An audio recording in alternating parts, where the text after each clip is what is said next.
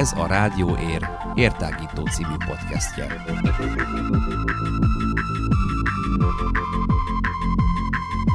Hallgassatok ránk bárhol, bármikor. Érhangja.ro per rádió.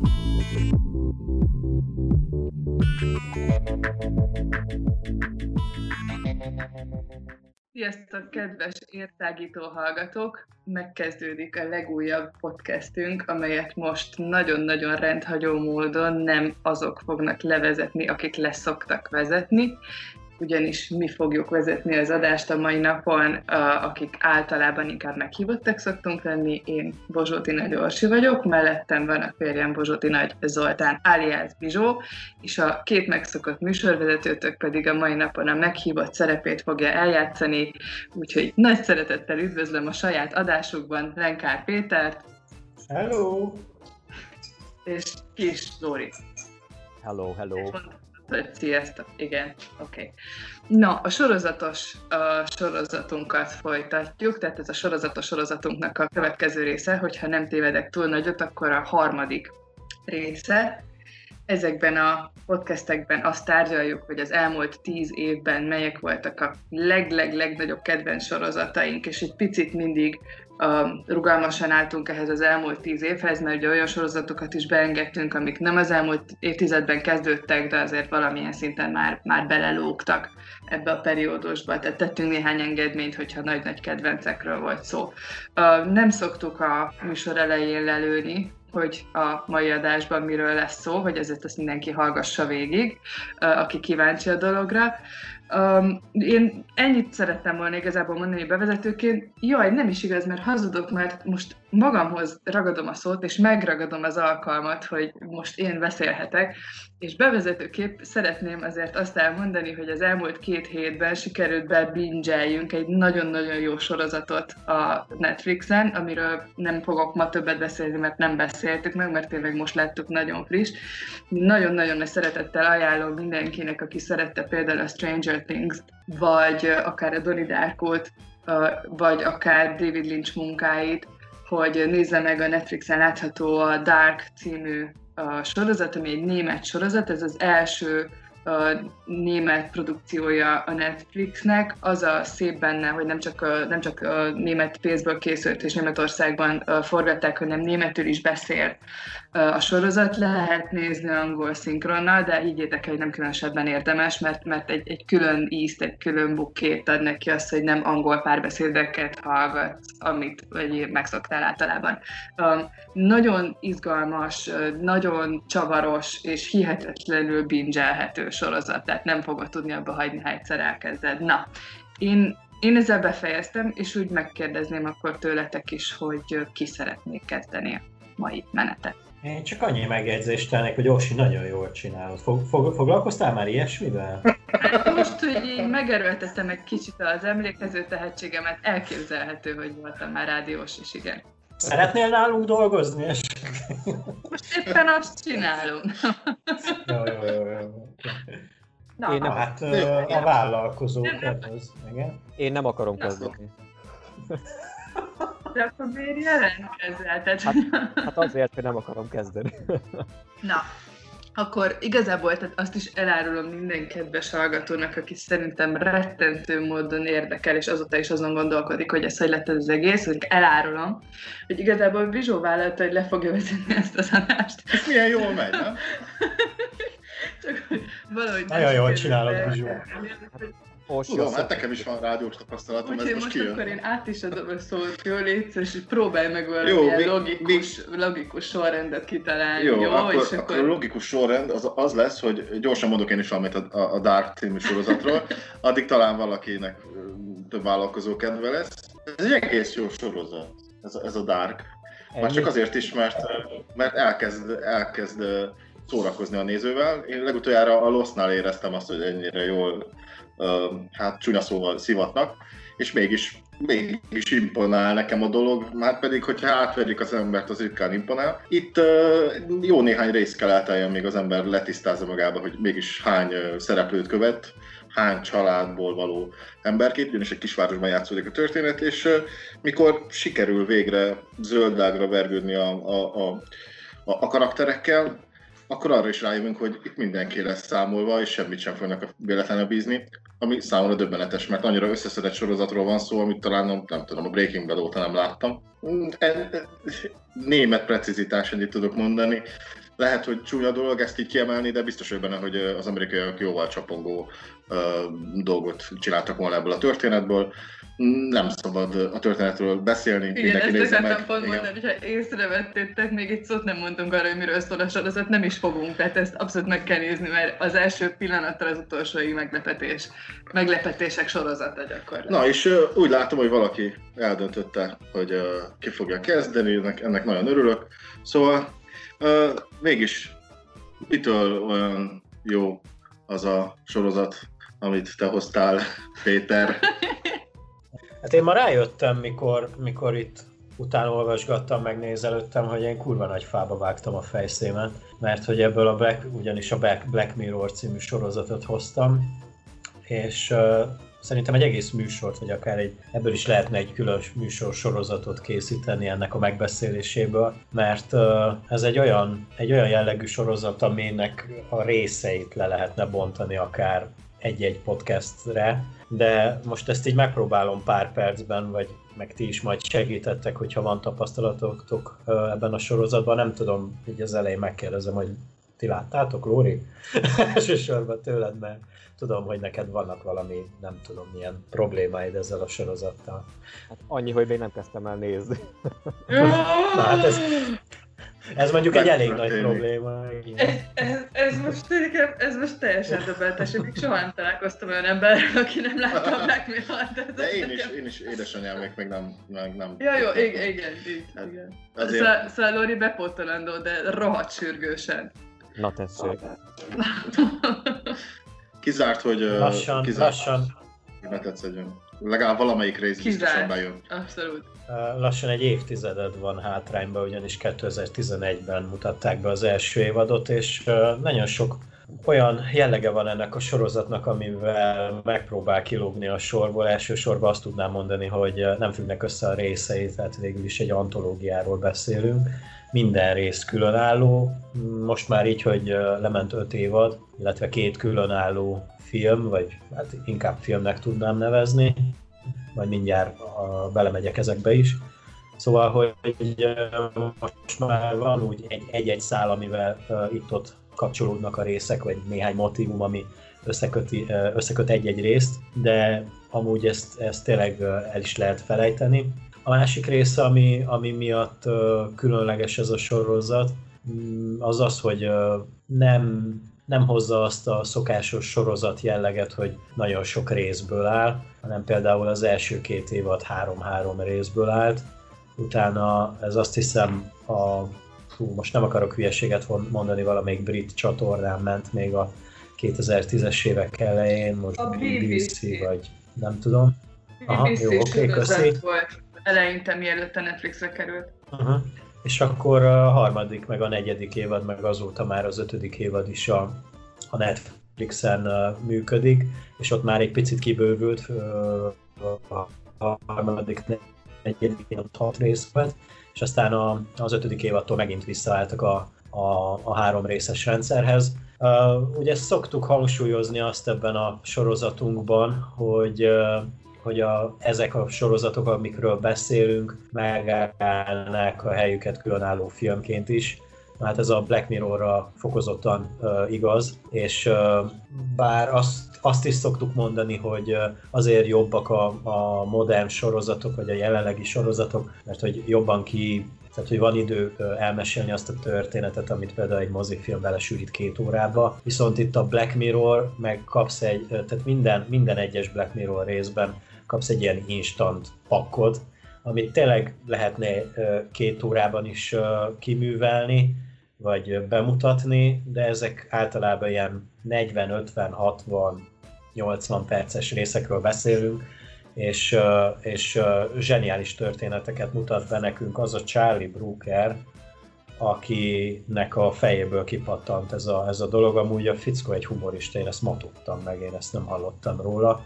Ő írja amúgy a forgatókönyveket, talán egy-két rész van, amit nem ő írt, illetve általában rendezi is őket, de, de a nagyját azért másokra bízza. A Black Mirrorba egy olyan világ csöppenünk mindig bele, ami, ami akár a jelenünk is lehet, mivel hogy a többség, a részek többségében nem feltétlenül ilyen, ilyen nagyon utopisztikus dolgok működnek, tehát akár a jelenlegi világunkban is elképzelhetőek azok a témák, amiket átdolgoz egy-egy rész, és általában mindig a, te- a jelenleg is működő technológiát veszi alapul azt, hogy, hogy ezek, a, ezek a dolgok hogy épülnek be a mi hétköznapi életünkbe, és mennyire veszik át a kontrollt, vagy igazából inkább azt mondanám, hogy mi hogy tudjuk ezeket az eszközöket, vagy ezeket az innovatív dolgokat úgy beépíteni az életünkbe, hogy, hogy jól használjuk őket, és általában pont ebből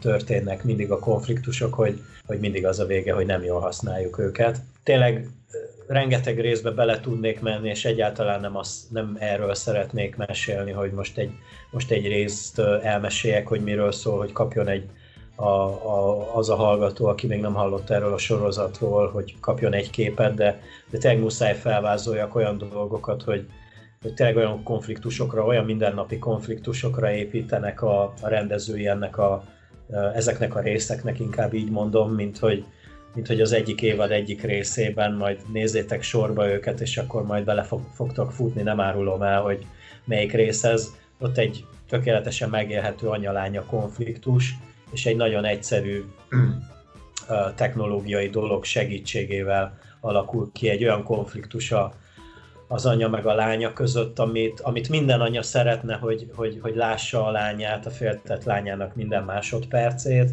de ugye ezt szeretjük a, az ilyen dolgokat így nagyon kitolni a másik oldalra, és ez, ez teljesen megborul a végére, vagy, vagy egyszerű hétköznapi párkapcsolatok hogy működhetnek egy-egy ilyen vívmány segítségével.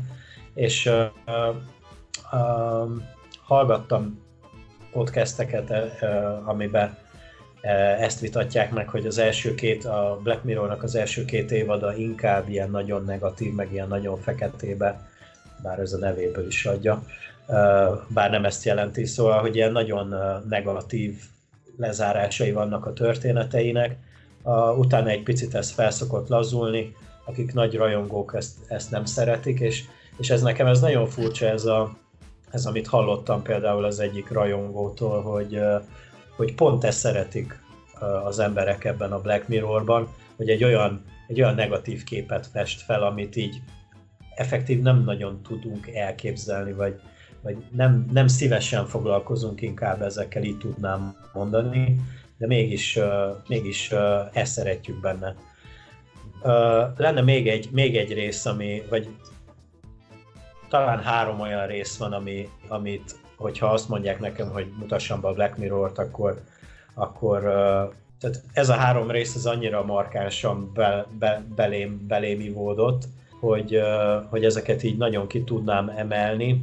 Tényleg olyan utopisztikus világokba játszódnak, hogy, vagyis nem, hogy utopisztikus, hanem annyira mostani helyzetben is belecsöppelhetünk egy ilyen, egy ilyen helyzetbe, hogy tökéletesen átélhetők. Uh, ahogy mondtam, az öt évadon kívül készült két speciális rész is, ami, ami, amik, uh, amik szintén ilyen nagyon, uh, nagyon egyediek. Van egy White Christmas nevű különálló rész, ami, ami végül is há, tulajdonképpen három Black Mirror résznek a, az összegyúrásából alakul ki, illetve van még egy interaktív rész is, ami, amit, amit tulajdonképpen a, a Netflix, illetve a távirányítót segítségével tudod alakítani a, a, a cselekménynek a, a kimenetelét, ami szintén egy olyan innováció, amit én, én legalábbis nem futottam még ebbe bele, de majd mondtok ti valami érdekeset, hogyha ti már találkoztatok ilyesmivel.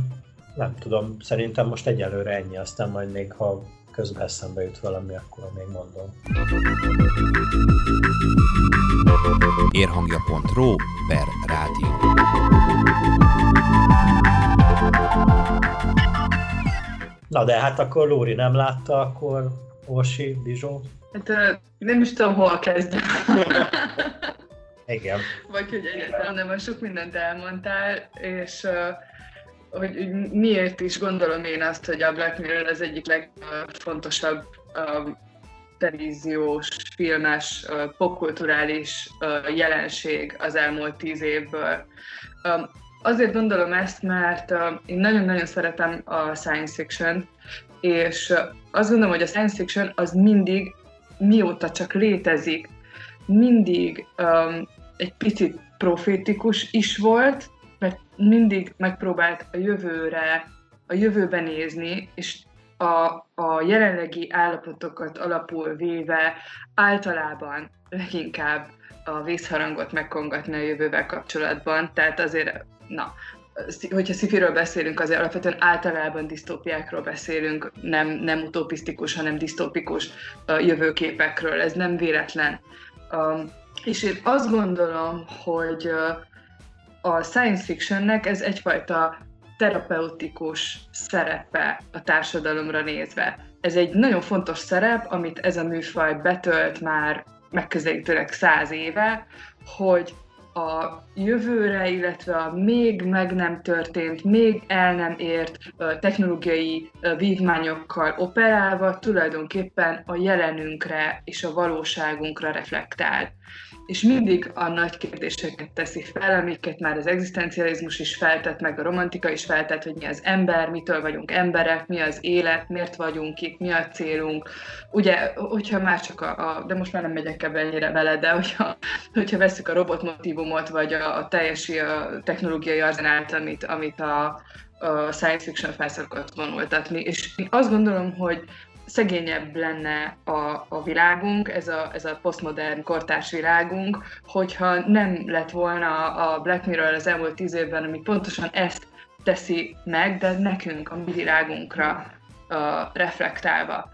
És uh, hogyha technológiát veszik alapul, akkor ugye az elmúlt két évtized ben a technológiai fejlődés üteme az olyan szédületes volt, hogy sokkal-sokkal gyorsabb a technológiai fejlődés jelenleg, mint akkor, amikor a science fiction aranykorát élte, holott már az 50-es években is a sci-fi szerzők azt érezték, hogy meg a sci-fi olvasók is valószínűleg, hogy, hogy fantasztikus magasságokba jutott el a tudomány és a technológia és az orvostudomány és az űrkutatás, és ez javarészt így is volt, de még akkor sem tudták elképzelni azt az elképesztő fejlődési ütemet, ami jelen pillanatban történik a, a, a technológia világában. És egész egyszerűen azt érzem, hogy társadalmilag, és most globálisan gondolok a társadalomra, nem lokálisan, szükségünk van arra, hogy reflektáljunk történeteken, fikcionális történeteken keresztül arra, hogy mi történik velünk tulajdonképpen, és hova vezethet az, ahol most jelenleg vagyunk, és hova futunk, hova száguldunk. Tehát ezeket a kérdéseket fel kell tenni. Akkor is, hogyha nekem is itt van a telefonom. És tudom, hogy mi az, hogy Black Mirror, mert belenézek és látom a tükröződésemet, oké? Okay? És, és nem, nem félek tőle, meg nekem is hozzá van nőve a kezemhez, meg a tablet, meg az anyám kínja, meg minden. De mindettől függetlenül ezeket a kérdéseket fel kell tenni, hogy hova megyünk és miért. Na, ez most filozófiai lefutatás volt, de igen. Most Eszembe- kevésbé volt filmes ezek a gondolatok, bocsánat. a... És amúgy a sorozat hogy tetszik? Jogos a kérdés. Nagyon-nagyon szeretjük ezt a sorozatot, pont, hogy nem csak ezért, hanem azért is, mert hihetetlen, hogy magas, milyen magas minőségben uh, uh, készült. Uh, talán egyedül az utolsó évadot leszámítva, ami már azért, azért uh, jelentősen gyengébb volt. Um, de, de tényleg hihetetlenül emlékezetes történetek, a legjobb mesék a kriptából, ö, hagyományokat követve, csak sokkal Outer Limits. Outer Limits, hogyha emlék, vagy Twilight Zone, hogyha emlékeztek ezekre a régi sorozatokra, ezekhez tudom hasonlítani, csak alapvetően ugye nem a horror, hanem a, a science fiction, a, de, de úgy science fiction, ugye, és ez, ez szerintem mindenkinek Csak egy lépéssel van előre.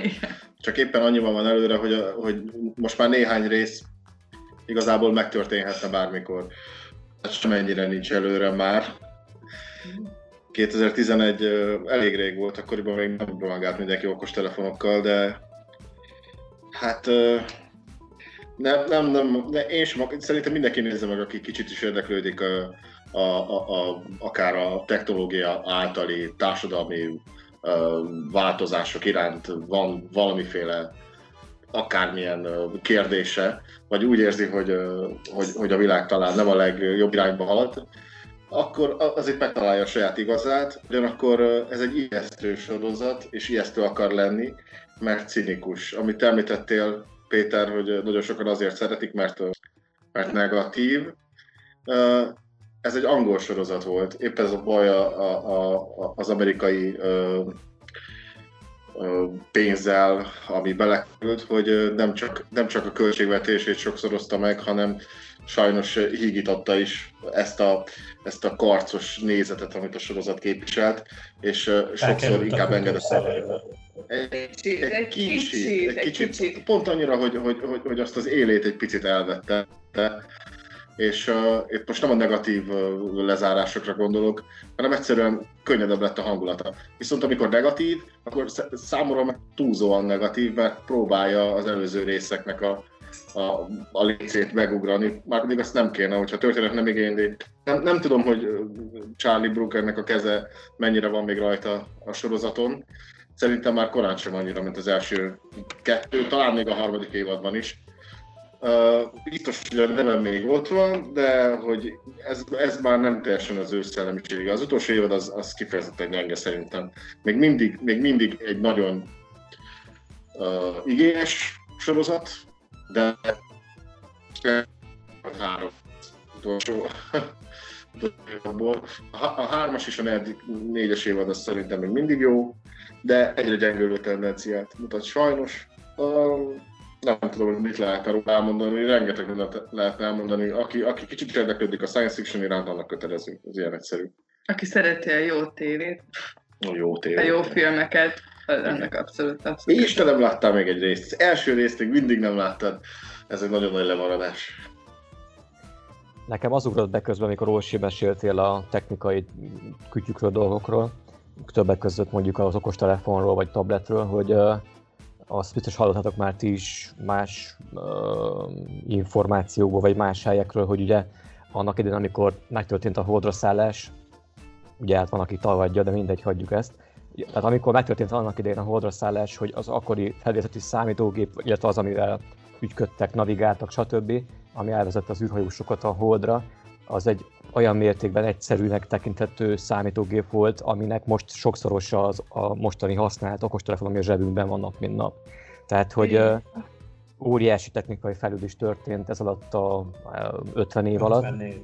Vagy igen, hát 50 év alatt, és erről meg az jutott eszembe, hogy apropó holdra szállás, meg az, hogy disztópia, meg az, hogy jövőbe tekintünk, hogy meg kíváncsiak vagyunk, hogy mi várható jövőben, ugye még a múlt század legelején, talán 1903-ban, lehet, hogy tévedek, lehet nem ez a pontos dátum, jelent meg talán az első olyan film, ami már science fiction tudható be, ez Utazás a Holdba címmel volt.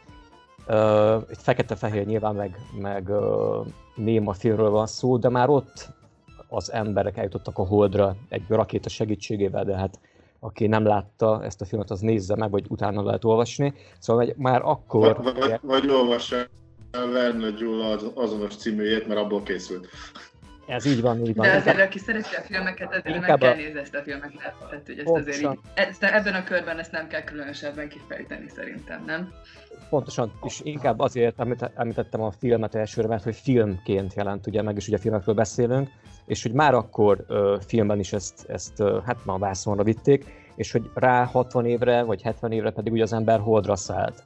Tehát, hogy mi lesz vajon velünk, mire vagyunk kíváncsiak, mit képzelünk most el, legyen az regényekben megírva, vagy filmekben bemutatva, vagy miről beszélgetünk, mikor fog az vajon beteljesülni, megvalósulni, és hogyan fogunk arra vajon visszagondolni majd. Illetve mondjuk mi van azzal a 90-es, 90 éves, 100 éves emberrel, aki ezt az egészet megélte ebben a hosszú időtartamban. Tehát, hogy az egész életében ez lefolyt, mondjuk, amikor lehet, hogy gyerekkorában még látta az Utazás a Holdba című filmet, öregkorában pedig látta azt, hogy a tévében leszállnak az emberek a Holdra valóságban. Igen. Csak egy ilyen reflexió volt.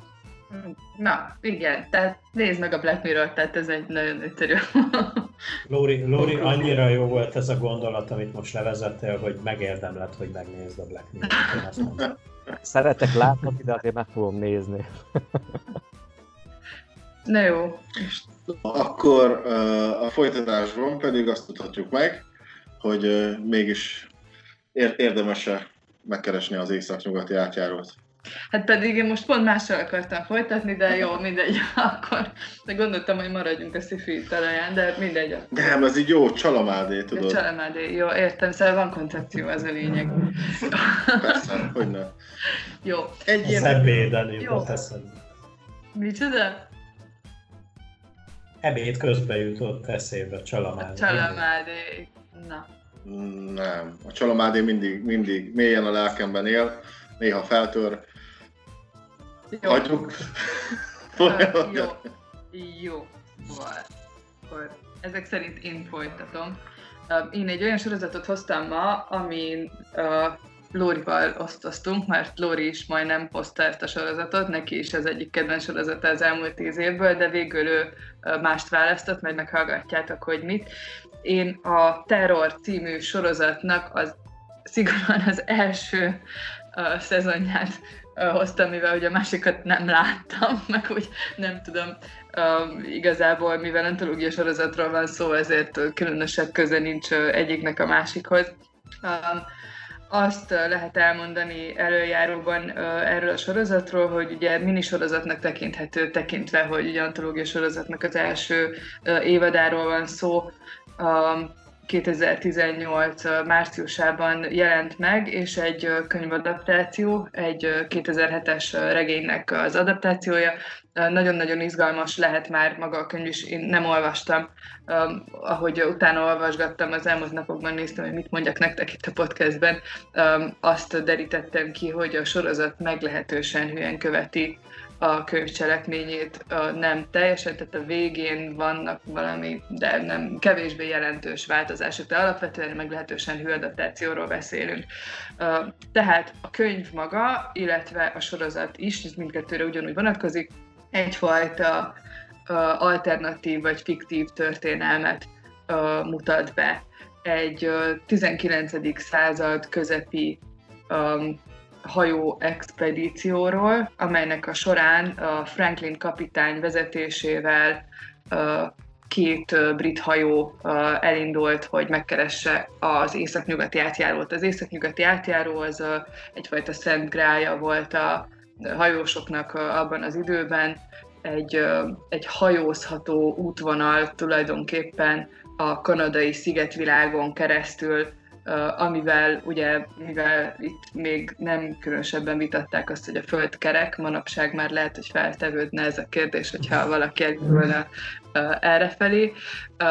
Tudták, hogy ugye ilyen értelemben nyugati irányba indulva az Atlanti óceántól el tudnak jutni a csendes óceánig és onnan Ázsiába, tehát tulajdonképpen egy, egy jól hajózható a kereskedelmi útvonalat kerestek a két óceán között, aminek a bejárásáért nem kell megkerülni a komplet földrész dél felett hanem ezt éjszakon meg lehetett csinálni. Ahogy mondtam, ez tényleg egy, egyfajta ilyen szent grál volt, egy tulajdonképpen a, a viktoriánus hajósokat igazából a hit vezérelte, hogy létezik északnyugati átjáró. Egyébként zárójelben megjegyzem, hogy a rossz hír az, hogy létezik északnyugati átjáró, ez azért rossz hír, mert az elmúlt években a klímaváltozás miatt már nagyon-nagyon könnyen hajózhatóvá vált. Tehát ma már, ma már egyáltalán nem állja a jég útját, és ráadásul nem egyetlen egy átjáróról van szó, hanem több útvonalról is, ahol, ahol ez hajózható. Érhangja.ro per rádió.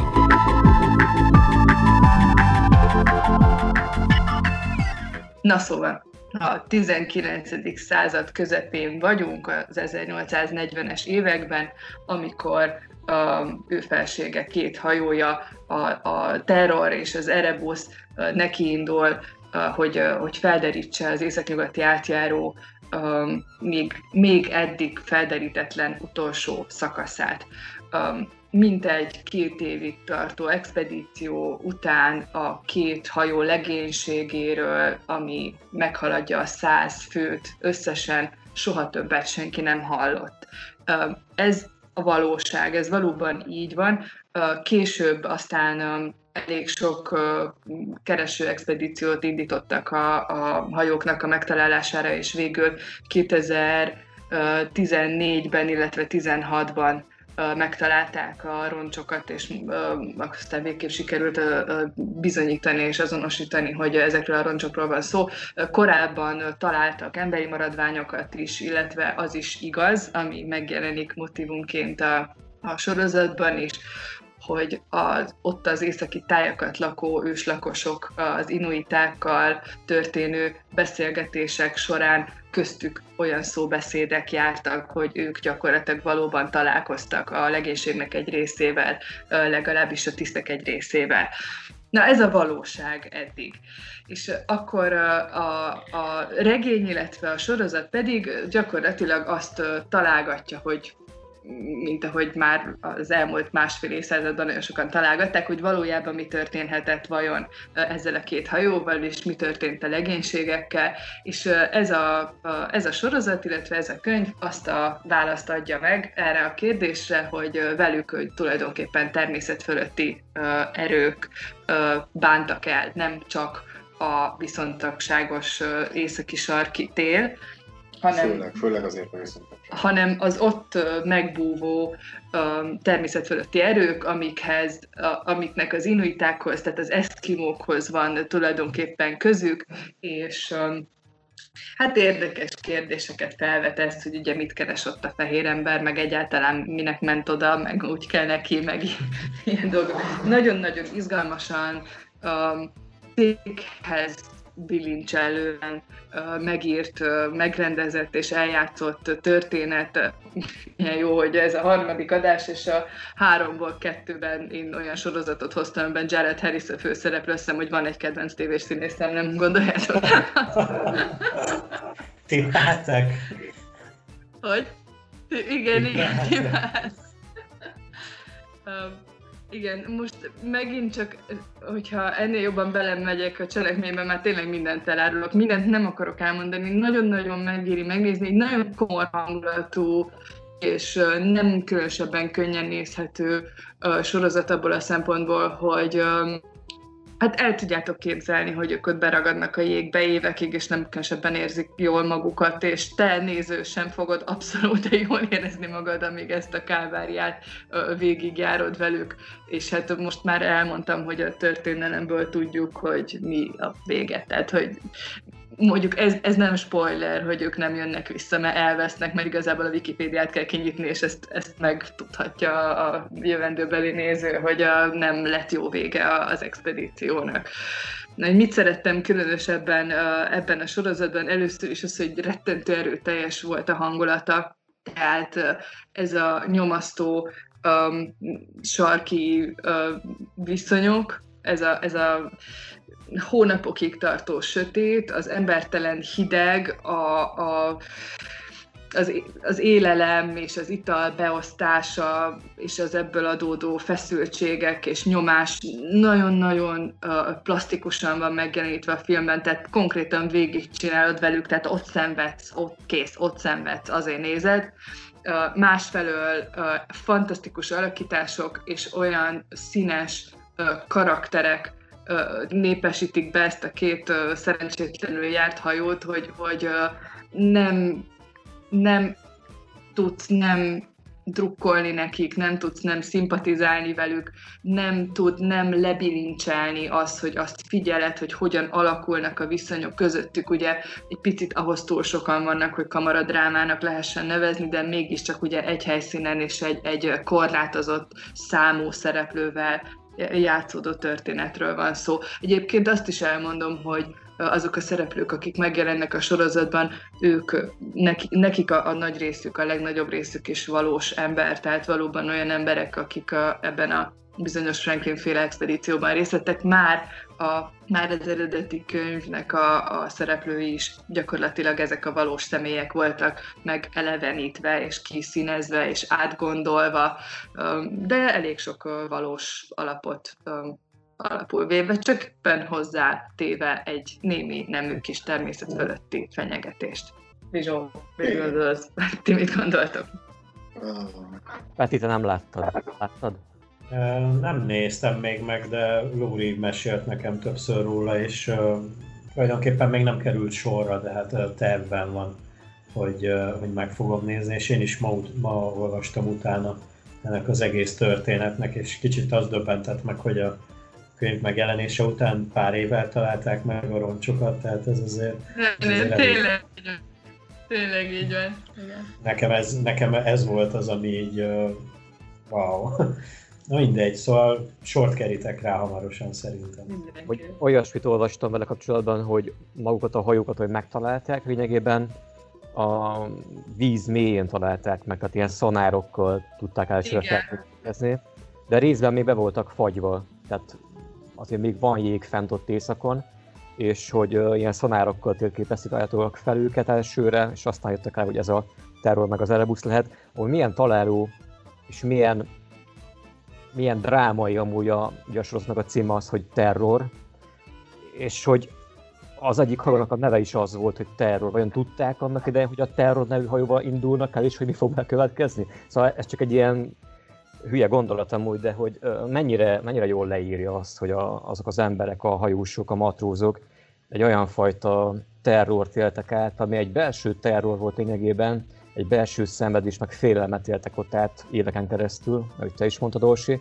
és ugyanakkor pedig volt egy külső fenyegetés is, nem csak a belső félelmek uralkodtak el rajtuk, meg amit lehet még olvasni, nem tudom, hogy mennyire tényként kezelik végül, de talán ö, voltak olyan nyomok emberhaladványok után, amiket találtak meg később, hogy ö, most nem tudom mennyire spoiler ezek így, ne vagy nem. spoilerez. Próbálj meg úgy, úgy virágnyelven. Hát igen, hogy ö, ugye az élelmiszer után elfogyott, Igen, okay. És akkor érted. feltételezik, igen. Tehát, tehát hogy állítólag a, a maradványok alapján lehet azt feltételezni- hogy t- mik Hogy nem haltak éhen egyesek. Na. igen, hogy mik történtek még velük. Nem éhen haltak egyesek. Há, igen. És a másik meg az, ugye, amit mondtál te meg, Peti, hogy ugye a regény megjelenése után nem sokkal fedezték fel a hajóroncsokat, és a hajóroncsák, a hajóroncsok felfedezése után jött maga az öt, hogy akkor ebből szülessen egy sorozat, vagy egy film, vagy megfilmesítése a történetnek. Úgyhogy mindenképpen érdekes. Még visszatérve picit arra a dologra, hogy uh, ugye abban az időben, amikor ez 1840-es, sőt 49 környéke volt, mikor a két hajó elindult, és amit Orsi is mondott ugye a földrajzi meg történelmi adatok alapján, hogy uh, azért kellett volna nagyon az angoloknak akkor az az átjáró, mivel hogy akkor, ahogy te is mondtad, ugye vagy délen kerülhették volna meg, Dél-Amerikát kellett volna megkerüljék ahhoz, hogy eljussanak mondjuk Kína felé, meg Indiába. Igen. Az Afrikát megkerült volna, sokkal-sokkal hosszabb lenne, lett volna, illetve az időben mondjuk a szárazföldi, ugye hát mondjuk úgymond az a sejemutat tekintve, hogyha fogalmazhatunk így, az meg nem volt túl járható. Ezért kellett az északnyugati átjáró a briteknek, tehát kereskedelmi szempontból, nyilván stratégiai szempontból is fontos lett volna. És ugye, amiért később meg betettek majd a, a nyugati, az északnyugati átjárónak a kereséséről, az az volt, hogy időközben, jó, persze időben majdnem eltelt, ö, nem tudom, 40-50 év, megépült a panamai csatorna. Uh-huh. Aztán már nem volt annyira fontos az északnyugati átjáró megtalálása, szóval ez egy ilyen kis összefüggő Hát meg emiatt a sztori miatt nem volt már annyira érdekes, nem? Mert nem akartak még, még ott maradni egy páran, úgyhogy inkább építettek egy csatornát Panamában. Egyszerű volt végül, vagy nem tudom, igen, igen, igen. Nem, mert végül is, végül is a 20. század elején Amundsen végül is felfedezte gyakorlatilag a, a teljes átjárót, ő volt az első, akinek sikerült bejárnia, szóval végül is meglett, de hát némi áldozatok árán. A másik érdekesség, hogy Magyarországon forgatták a sorozatot. Amúgy erről mit tudsz? Mert ezzel én is most szembesültem, hogy, hogy egy részét Magyarországon forgatták, hogy vajon milyen részeit forgathatták Magyarországon. Tehát stúdióban gondolom, hogy, Szerintem az egész stúdióban volt Igen, felvéve, igen, úgyhogy... igen. hogy ott, ott lehetett kedvező, kedvező feltételek mellett bérelni ilyen soundstage-et, amiben Hát- ilyet lehetett csinálni. Esetleg mondjuk az a része, igen, a stúdióépítés, vagy stúdióhasználat mondjuk, ami lehetett talán. A másik, meg amire tudok gondolni, az ugye azokból a, hát végül is részben flashbackek, de nem is flashbackek voltak talán, hanem inkább kitekintések ugye Angliára. Igen. Frankie kapitának a feleségével kapcsolatban, stb. Vagy lehet mondjuk azok a jelenetek, amik ott játszódtak, úgymond Londonban, lehettek esetleg forgatva majd magyarországi beltérben, tehát valami Simán. régi Simán. palotában. Komolyan mondjátok, hogy nem az északnyugati átjáró helyszínén lettek felvéve a ezt komolyan mondjátok? Hát úgy sajnálom, hogy most család, csalódást okoztunk. Azért még jó a sorozat, Peti, hidd el. Azért, azért is jönnek a sorozat, mert... Hát De azért, mikor ott tényleg mínusz, tíz, mikor ott tényleg mínusz 70 fok van, az az így. Jó, oké. Okay. Az az igazi, na most komolyan Jared Harris, kezdő, mi? Sőt, oda menjen, oda menjen. A... És látszik, hogy nem ott vannak, mert nagyon ritkán látszik a leheletük. Ja, ezen én is, igen, igen, ez nekem is feltűnt. Ettől viszont nagyon érdekes hangulata van az egész, mert amúgy is erőteljes színpadi hangulata van. Igen. Szinte, szinte olyan, mintha előadást nézne az ember, mert nem törekedtek különösebben a, a nagyon realista ábrázolásmódra, úgyhogy amúgy korhű a beszéd, a szöveghasználat, a kosztümök, minden korhűnek tűnik, de mégis olyan, mintha végig színpadon lennének. Színpadon lennének. Tessék? Mindegy. Kivéve a lehelet. Kivéve a lehelet. Ezzel nem törődtek, és nem is, nem is probléma. A digitális leheletnél szerintem jobb, ha nincs, jobb, ha nem látszik. Egyébként, egyébként az, Jobb, egész, igen. az egésznek van egy, van egy nagyon erősen valóságtól elszakadt hangulata, főleg ugye attól a pillanattól kezdve, amikor ők befagynak ott a sarkiékbe, de lehet, nem hiszem, hogy egyedül vagyok azzal, hogy nekem a, a Coleridge a vers jutott eszembe, a Rime of the Ancient Mariner, amiben, hát az is, na mindegy, most már nem akarok nagyon belemenni, de az, az egy olyan alapműve az angol irodalomnak, ami pontosan egy olyan szituációt ír le, amikor um, ilyen természet fölötti körülmények között a hajó megreked a tengeren, és nem tudnak sehova menni, és akkor mindenféle természet fölötti dolgok történnek velük, tehát hogy ez, ez, ez alapmű és egy olyan motivum, ami, ami ezért vissza-visszatért az angol irodalomban, abszolút nem véletlenül, hiszen ugye hajós nemzetről beszélünk, meg mit tudom én, nekem nagyon eszembe jutott az a pillanat, amikor egy adott ponton kiléptél a valóságból, és átlépsz egy, egy költői valóságba, vagy egy transzcendens valóságba, tehát akármennyire is a sorozatban ott van az a realizmus, hogy mit tudom én, néhány halunk, akkor betegek lesznek, akkor mit tudom én, egymást ott szekálják, tehát megvan ez a realista része is, meg ugye a pszichologizáló része, hogy ők köztük mit, mit történnek, de ugyanakkor a helyzet, amiben vannak, egyfajta szürrealizmust a, a, tükröz nekem. Igen. A másik meg, hogy amit látunk, hogy akár, a, akár stúdió, vagy nem stúdió, de a, az a képi világ, az meg nagyon költőinek tűnik, tehát néha van olyan, amikor beköszön mondjuk a fél éves sötétség, és akkor még úgy a távolban látni picit a fényét a napnak, és ott állnak kint a hajó szélén, vagy állnak a jégen a hajó mellett, és még úgy néznek arra felé, hogy akkor most látunk utoljára egy fény csóvát még, és jön a sötétség ránk fél évre, vagy annyi időre. Abban van egy ilyen nagyon ilyen, ilyen melankolikus költői hangulat valahogy, tehát nagyon Igen, jó. És, és az egész környezet, tehát hogy ezzel az erővel a Holdon is lehetnének, nem? Simán, simán. Annyira el vannak zárva az emberi civilizációt, és annyira mostohák a körülmények, és annyira így semmi nincs, tehát közel távol csak a végtelen jégmező, hogy tényleg egy másik bolygón is lehetnek, vagy egy másik valóságban.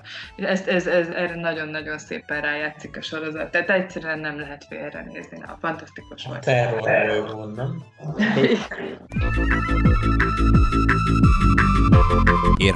Érhangja.ro per rádió.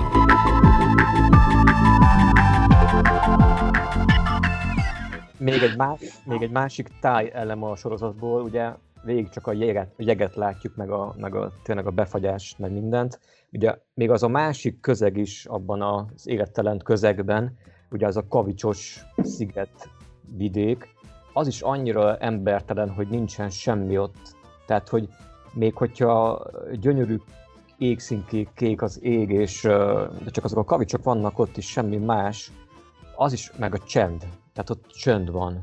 Tehát még madár sincsen, mert a madárnak nincs mivel megélnie például, vagy nem, nem nincs mivel táplálkozni akár az egy ilyen, egy ilyen embertelen közeg lényegében. Hát persze az egyik fő motivum ugye, hogy nincs, nincs mire vadászni, tehát ott nem élnek állatok. van. És nekem amúgy, ha már a production designról beszéltünk, nekem eszembe jutott az, hogy óriás kedvencem volt az, hogy ugye a hajók megrekednek a jégben egy adott ponton, tehát körülöttük befagy a tenger, és akkor tudják, hogy ott kell átteleljenek, és akkor mi történik? Um, nem maradnak visszintesek a hajók, tehát ahogy befagy alattuk, és egyre vastagszik a jégréteg alattuk, elkezdenek megborulni, és a benti jelenetek mindegyike egyre ferdébb. Ez, ez, ez hihetetlenül hangulatos, és úgy hagyod el a valóságot, hogy szinte észre sem veszed.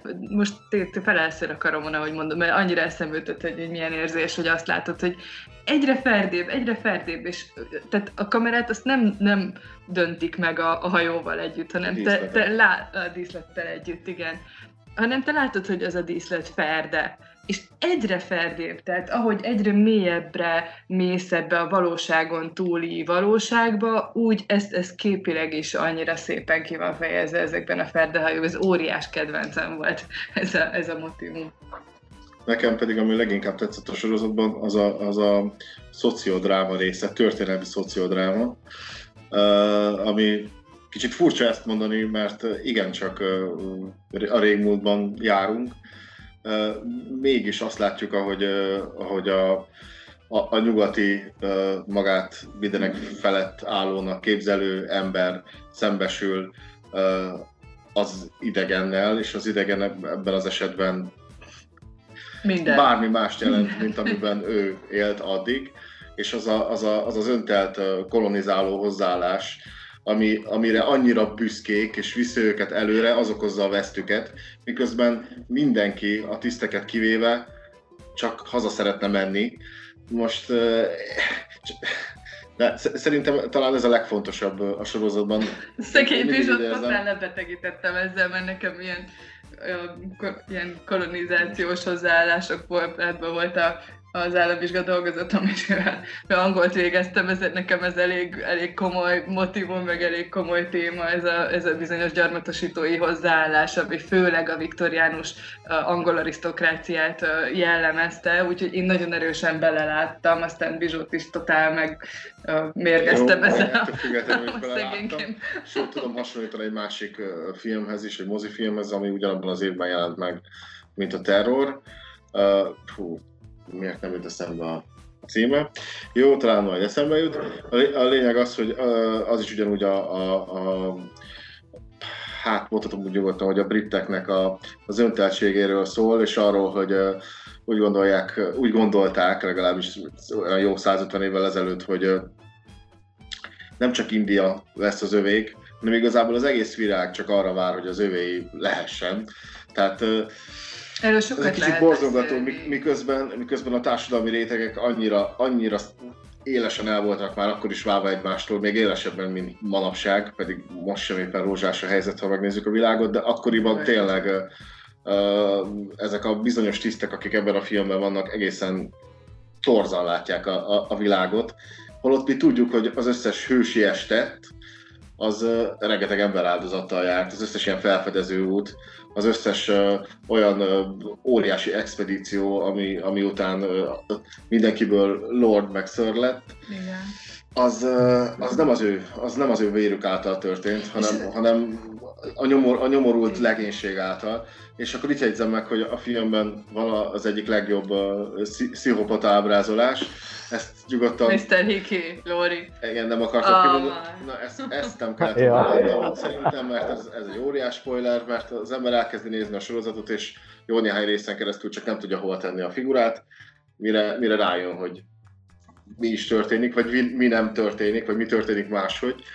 Ez ő igazából, ha, ha nem volna, hogy is mondjam, hogyha épp volna a sorozatban, akkor lehetne a kisembernek a, a lázadó hangja, aki minden gyűlöl, ami nem esik, és megvan rá jó oka is, ez az igazság. Úgyhogy Igen. ezek, ezek, a, ezek az egymásnak feszülő ellentétek határozzák meg szerintem a, a, a fő hangulatát a sorozatnak, és ezeket a szélsőséges körülmények csak egyre jobban kihozzák a, a szereplőkből. Én úgy érzem, hogy ez a legfontosabb motivum. És abszolút nem is rejti véka alá sorozat, hiszen világosan elhangzik, hogy itt, itt gyakorlatilag a kapitánynak a, a személyes dicsőségére megy ki a játék. Tehát ő az, aki magát rehabilitálni szeretné egy korábbi kudarcos expedíció után, vagy valami ilyesmi. Közben ugrott a film címe, The Last City uh, of Z a címe. Uh, uh, ez egy nagyon jó kis film 2016-ból, mindenkinek tudom ajánlani, és az is, ez is nagyon-nagyon hasonlít a terrorhoz, mármint úgy, úgy lehetne nézni, mint egy túlélő drámát, vagy mint egy akár viktoriánus kalandregényt.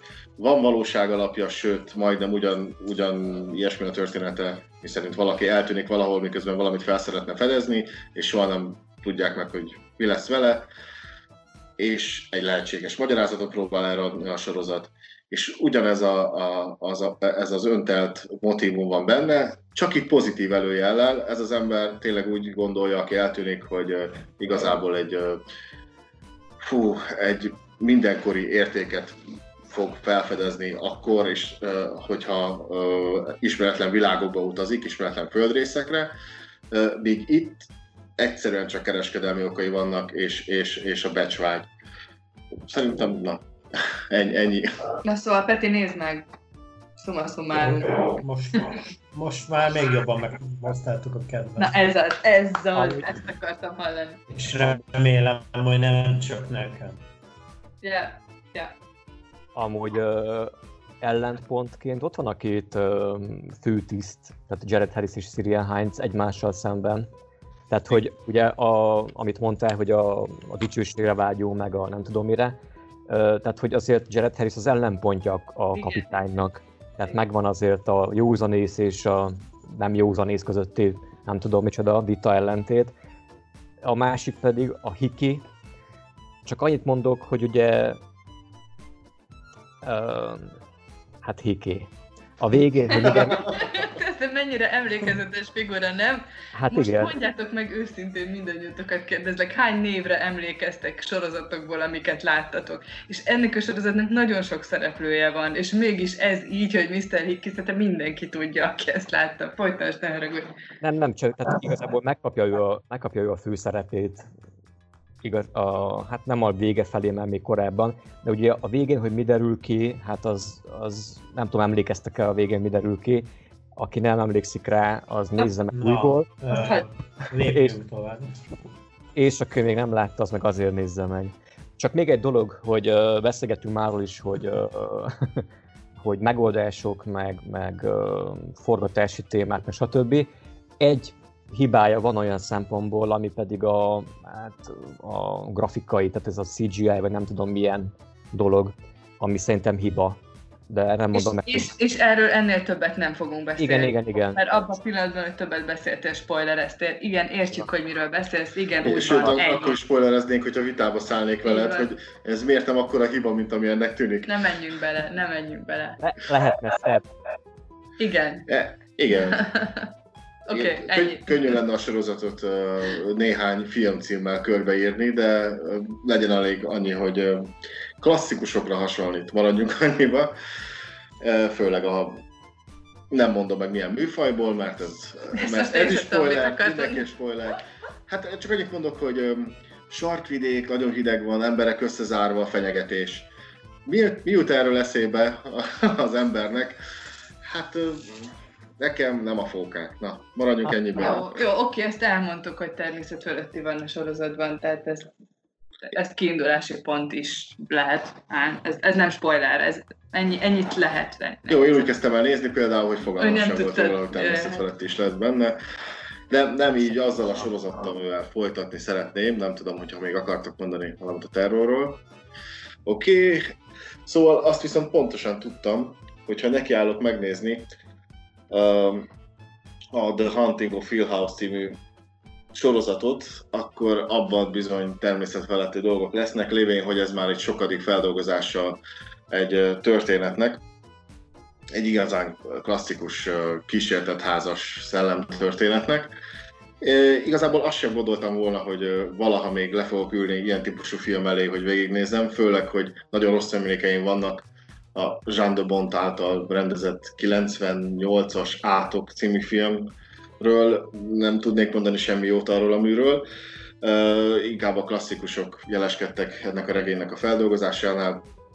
Ez egy kicsit sajátosabb értelmezés, ez a sorozat. Már amennyire tudom, mert sajnos nem olvastam az eredetit, lehet, hogy egyszer sor kerültek rá, nem tudom. Uh, minden esetre ennél a, ennél a sorozatnál nekem nem kell jobb kísértett horrorra, és ez, ez, ez döbbentett meg a legjobban, amikor megnéztem, hogy még tud újat mutatni abszolút klasszikus eszközökkel, és egy pillanatra sem éreztem azt, hogy megfáradt műfajt néznék, vagy, vagy hogy a, a klisék puffogtatása közben fáradtan legyingetnék, hogy jó, ezt már láttam, pedig már láttam, már láttam ilyet, már mindenki látott ilyet, aki egy kicsit is érdeklődik a horror műfaja iránt.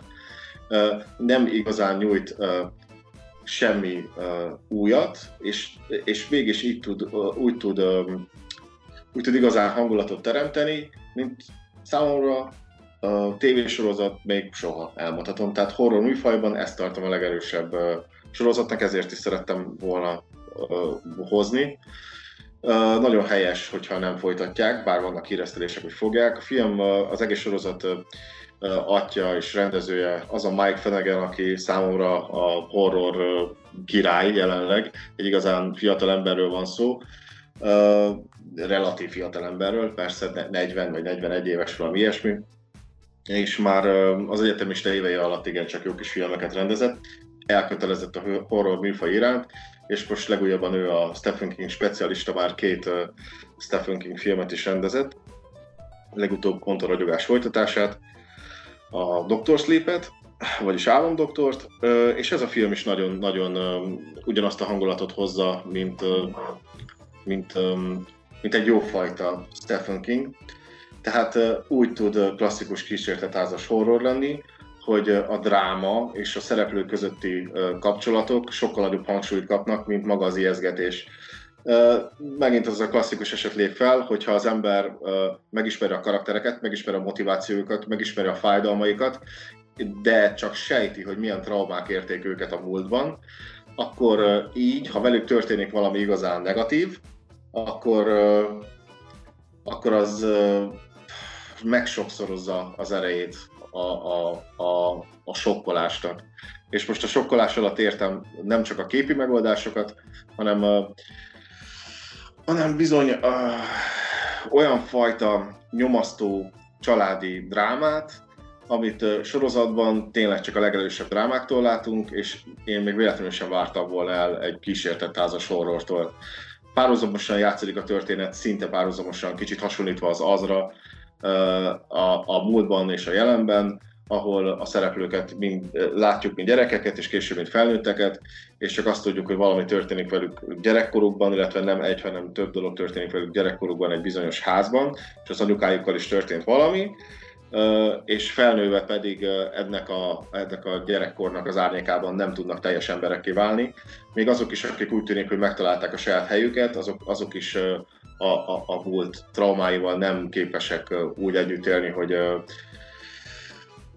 hogy tisztán lássák maguk körül a dolgokat. Van, vannak, akik sikerül félretegyék a, a természet felettét az életükben, vannak, akik úgy ölelik kedvükre a természet felettét, hogy közben eljátszák azt, hogy nem is hisznek benne, és van ennek pontosan a fordítottja is, mivel minden részben olyan, mintha más valaki lenne a főszereplő, csak egyetlen egy valaki van, aki a múltban és a, és a jelenben is jelen van, úgyhogy hát ezt most nem is tudom, hogy mondjam. A lényeg az, hogy a, a, a múltban az édesapát, ha jól emlékszem, Henry Thomas, az E.T. Eliotja játsza, mint 40-es ember, és aztán pedig a, a, a Jelenben pedig a szintén jeles színész, szerintem egy igazán jó karakterszínész, kár, hogy elfelejtették az utóbbi pár évben, Timothy Hátton alakítja ugyanezt a figurát, és nála fedezhető fel az, hogy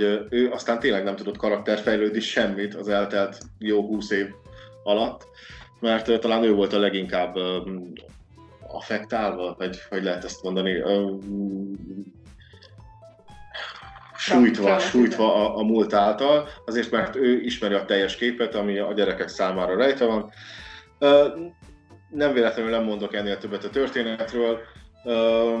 Alattomos ijeszgetések várhatóak, jumpscare-ek, jumpscare nem nagyon, tehát ilyen valahonnan elugró valamik, azok immelámmal vannak a sorozatban, de viszont amikor van benne, az, az tényleg működik. Ami furcsa, Fur, furcsa, hogy ez, a, ez az olcsó dolog is tud működni. Azért tud működni, mert a hangulat és a, és a szereplők megkedvelése akkor már biztosan megtörténik. Az emberrel legalábbis velem megtörtént. Szerintem a horrorra fogékony embereknek ez, ez mindenképp egy jó választás. Engem annyira olyan szinten lenyomasztott, és nem, nem a félelmetessége, hanem a, a, gyerek, a traumatizált gyerekek látványa, hogy hogy megnéztem még egyszer, és aztán megint elhatároztam, hogy ezt soha többet, de biztosan meg fogom még nézni. Itt tudok mondani, hogy figyeljetek a kalapokra, hogyha megnézitek a sorozatot, és figyeljetek arra, hogy ha van egy nagyobb családotok, vagy kisebb, akkor figyeljetek rájuk, mert ez a film legfőképp arról szól, hogy figyeljünk egymásra, és akkor innentől kezdve már csak nyáladzani tudnék mert igazán megható is a sorozat, talán az utolsó rész túlságosan is megható, de szerintem ez nem gond. De nem árt, hogyha a sok negatív dolog közben valami felemelő is történik. Érhangja.ro per rádió.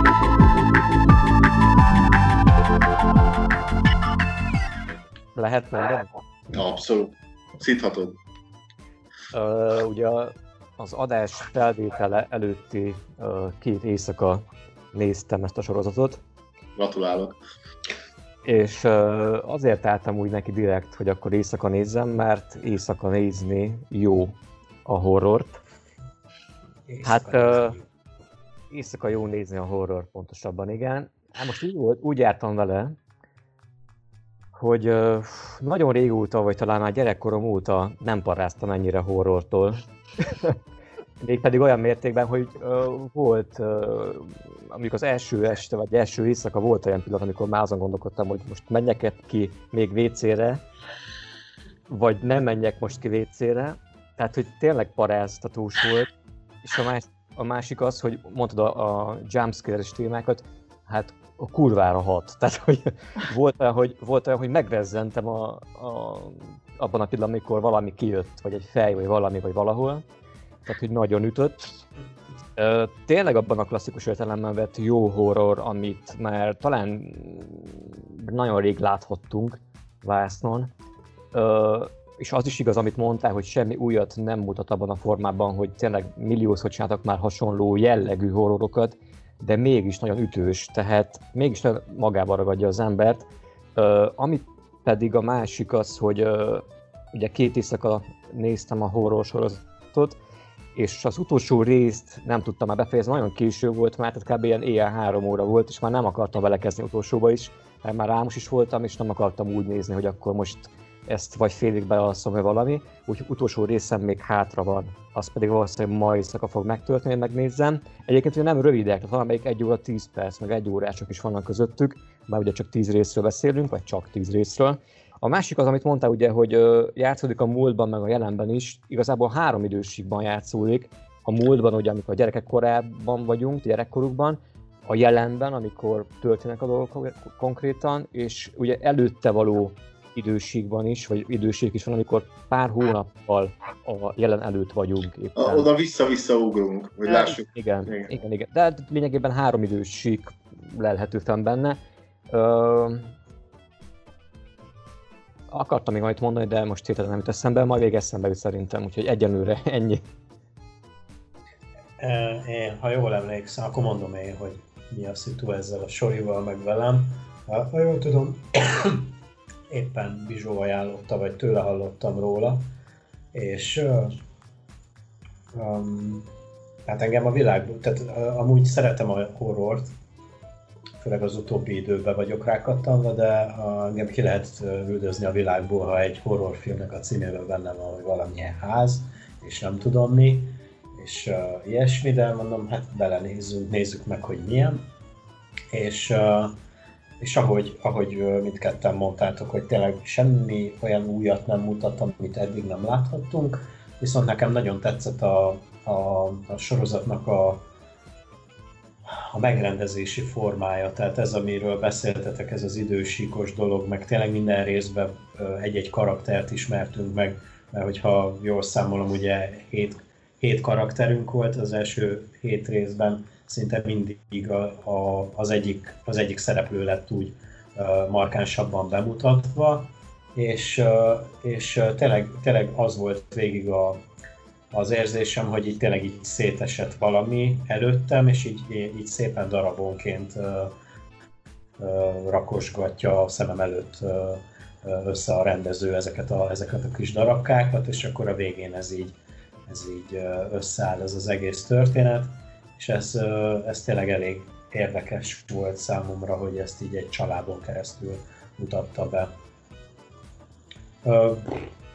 Tényleg, ahogy Jóri is mondja, tényleg elég rövid idő alatt le lehet tolni ezt a tíz részt. Lehet, lehet hogy így a tíz rész az talán sok, lehet, hogy ezt így egy-két résszel meg lehetett volna uh, nyesni, de ez, ezek, ezek igazából csak részletkérdések. Amúgy beugrott a dolog, hogy először, amikor néztem, hogy az az apuka nekem honnan ismerős, ugye te mondtad, a kor- Bizsó mondtad korábban, hogy a főszereplapuka ki meg honnan van, és mikor először néztem, ugye, hogy meg találkoztam össze az arcával a sorozatban, néztem, hogy a csávó nekem honnan ismerős ennyire és nem jöttem rá, és aztán majd utána olvastam, hogy igen, ő játszott a gyereket az IT-ben, a kisfiút, úgyhogy igen.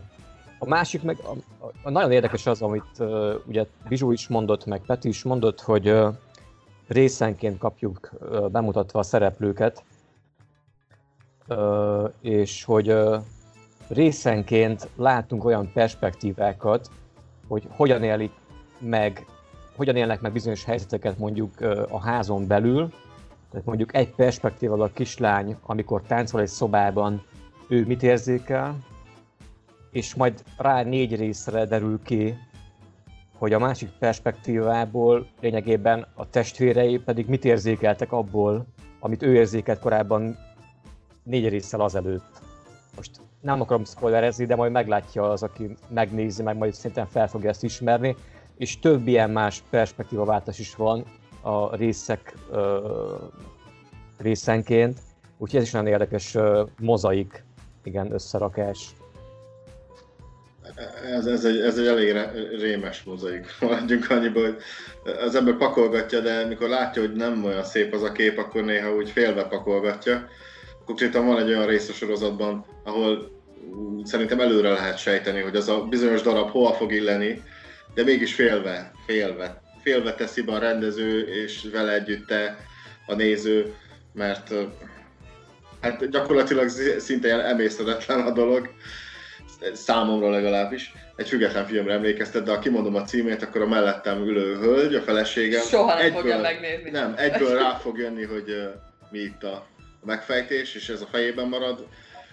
úgyhogy Szerintem nem már tudom, de minden. Nem, nem tudod. De várj, most, most nem, amúgy nem, nem tudja.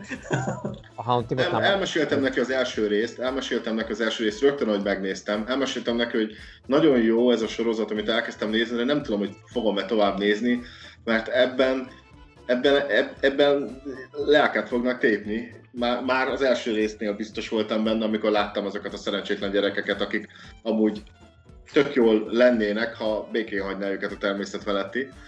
Uh, és aztán úgy van vége annak a, a résznek, hogy nem lehet nem nézni tovább szerintem az első résznek.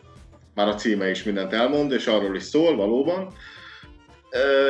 Nem beszéltem le róla, de olyan volt, mintha lebeszéltem volna a sorozatról, amikor elmeséltem neki azt. Ez egy érzékeny téma sokak számára, hogy, ki, hogy ha, ha gyerekeket lát a traumatikus helyzetben. Ez a sorozat nem erről szól, de erről is valahol inkább arról szól, hogy mi történik velünk, ha felnövünk egy ilyen gyerekkor után. Um, és, és az a furcsa, hogy nem is egy egész gyerekkorról van szó, hanem kicsi, kicsi szegmenséről. Viszont nem sok ember gondolhatja úgy a film megtekintése után, hogy a, hogy a természet feletti jó móka. Oké, okay, nem, nem szeretnék spoilerezni, szerintem ez egy jó horror sorozat. Vajon... Neki nézze meg. Amúgy, amúgy Henry Thomasnak, az említett E.T. E.T. fiúnak, Eliottnak is van horrorban tapasztalata, méghozzá pont Stephen King filmben, a, a Doloresben is ő alakítja az apukát, és furcsa módon a, az ő öregebbik változatának, Timothy Huttonnak is Stephen King tapasztalata van, ő is egy tapasztalt horror színész, ő pedig a Halálos Árnyék című Stephen King filmben volt a főszereplő. Úgyhogy érdekes volt a két figurát látni, úgyhogy ugyanazt a karaktert játszák. Vajon gyerekként, hogyha szerepelsz egy ilyen filmben, akkor később nem parázol majd? Ez most ugrott be, hogy tehát jó, persze ott van a stáb körülötted, meg ott van mindenki körülötted, meg nem tudom, meg film, meg kitaláció, de vajon gyerek, tehát egy, ott vannak azok a, hát a kicsik, nem tudom hány évesek lettek, öt évesek kb.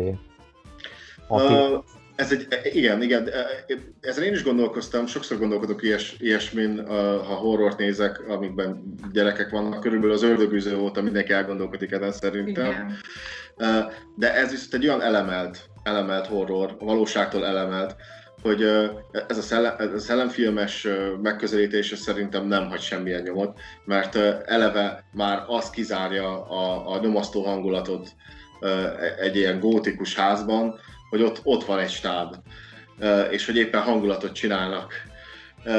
Nagyon-nagyon klasszikus horrorfilmes elemek vannak benne, és szerintem ezt a gyerekek inkább élvezték. Már, amúgy pedig Mike Flanagan, a rendező egy igazán barátságos figura, nem éppen egy William Friedkin visszatérve az ördögözőre. Egyébként pont ezt akartam mondani, most itt anélkül, láttam volna a filmet, de hogy egy ilyen esetben, amikor filmedben gyerekek vannak, akikkel szörnyű dolgok történnek, hogy hogy éli meg azt a gyerekszínész szerintem maximálisan a rendezőn múlik mert abban a pillanatban, ahogy ő öt éveseket castingol a filmjébe, gyakorlatilag felelősséget vállal azokért a gyerekekért, és elhihetitek, hogy azoknak a gyerekeknek a kamera túloldalán ott voltak a szüleik, mert nem lehet egy öt éves csak úgy oda, tehát hogy értitek, azért ennek megvannak a szabályi, meg megvannak azért azok a, azok a pszichológiai menetei, amiket egy rendezőnek abszolút tudnia kell, hogyha ilyen kicsi gyerekekkel dolgozik, hogy hogy, hogy, hogy dolgozzák ezt az egészet át milyen hangulatot teremt a számukra, stb. Hát William Friedkinről nem járnak valami jó sztorik ebből a szempontból, állítólag szegény csaj traumatizálva Igen. maradt egész életére. Ez sem teljesen igaz. Most Na. már ellenvélemények is vannak, ja, ja. de a lényeg az, hogy nem múlt el nyomtalanul. A lényeg az, hogy nem bánt vele kesztyűs kézzel, tehát igen. nem különösebben tette fel magának azt úgy célként, hogy oké, okay, akkor ez most egy gyermekszínész, és nem is semmi baja, meg okésan vagyunk, hanem úgy így inkább a saját célját tartott a szem előtt, mint végig. De, de még egyszer mondom, még mielőtt valakinek ez, ez az egész dolog esetleg elvenni a kedvét a sorozattól, ez nem egy erőszakos sorozat. Itt az ijeszgetések azok ijeszgetések, és nem senki nem rohangál láncfűrészsel senki után, nem a, a, a, a véres jelenetek pedig művész ilyen véresek, ha lehet ilyet, ilyesmit mondani, szerintem lehet. Tehát jóval közelebb van egy, egy Guillermo del Toro hangulatú filmhez, mint egy erőszakos horrorhoz. Úgyhogy ez inkább egy ilyen méltóság teljesen lassan, lehet, hogy túl lassan, nekem bejön a tempó, lassan hömpögő klasszikus szellemtörténet, csak mélyen karakter perspektívából ennyi. De hát a, a filmben az anyukájuk is azt hitte a gyerekeknek, az ikreknek, hogy ott fekszenek a gyerekei az ágyból, közben nem voltak ott. Na mindegy. Jó, igen, igen. Kiemelni, igen, Carla gugino a főszereplőnőt, aki, aki fantasztikus, és azt hiszem ez már a harmadik filmje Mike Flanagan-nel, és hajrá, mert egy igazán jó kis sikoly királynő lett a hölgyből. Talán ő a film fénypontja számomra, annak ellenére, hogy igazán megfoghatatlan a figurája, mert ő sem tudja, hanyad áll, áll magával a, a, a sorozat nagy részében. Érhangja.ro per rádió.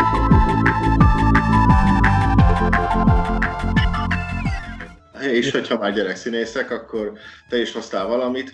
Most nem tudom, hogy miért pont a szomszédokat választottad, de a, a, abban egyetértek, hogy ez nem csak a 2010-es nem csak a 2010-es évek legjobb sorozata, hanem minden idők legjobb sorozata. Mindegy az, hogy mikor készült. Szóval mi a helyzet Vágás Felével? Hát uh, megvettem ezt a Microsoft Windows 95-öt. Be, beszálltál az internetbe? Tettél az internetbe. Jutka gyűjtött Azért- rá. A, azért azt észrevettétek, hogy a szomszédok az most már mindig visszatér minden sorozatos sorozatunkban? Nem Igen, vettem észre. Igen, Nem mert vettem a, észre, de én Nem. vele élek. Nekem mindig itt van, nekem nem ment sehova, úgyhogy én ezért nem tűnik fel. Szóval. persze, hogy előjön, persze, hogy előjön, mert hát para, az egész sorozat para, tehát óriási társadalomkritika van benne, megnyilvánulnak az emberek, az, a, az emberi viszonyok megvannak benne, tehát hogy óriási, óriási. Tehát, hogy a Microsoft Windows, a szomszédok, Van, én úgy tudom, hogy a szomszédoknál azért vannak furcsább dolgok is. Na, jó, tehát gyerekszínészek, és nem. Oh, micsoda átkötés. Amit most elrontottál, mert már el is kezdtem mondani.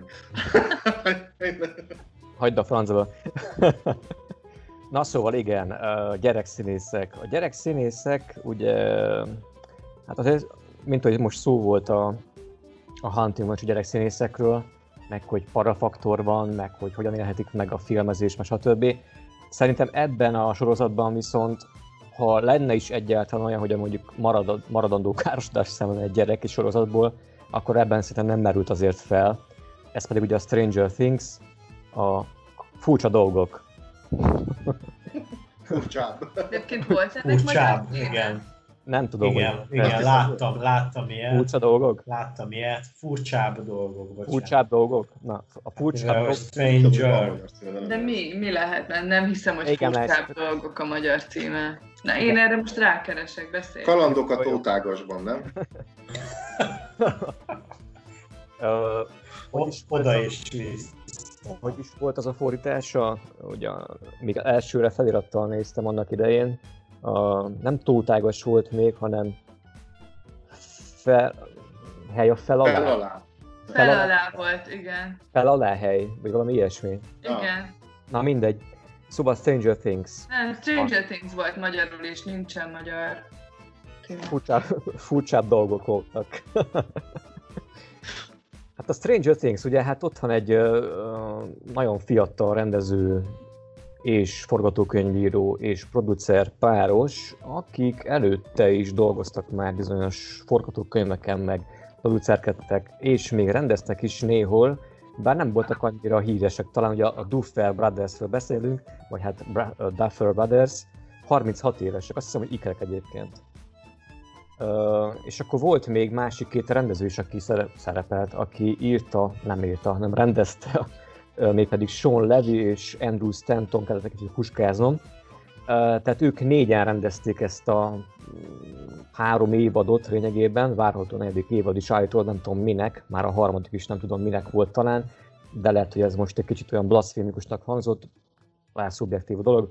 Szóval a Stranger Things ugye olyan, mintha összegyúrnánk egy, mondják sokan, összegyúrnánk egy Steven Spielberg és egy Stephen King valamit valamivel.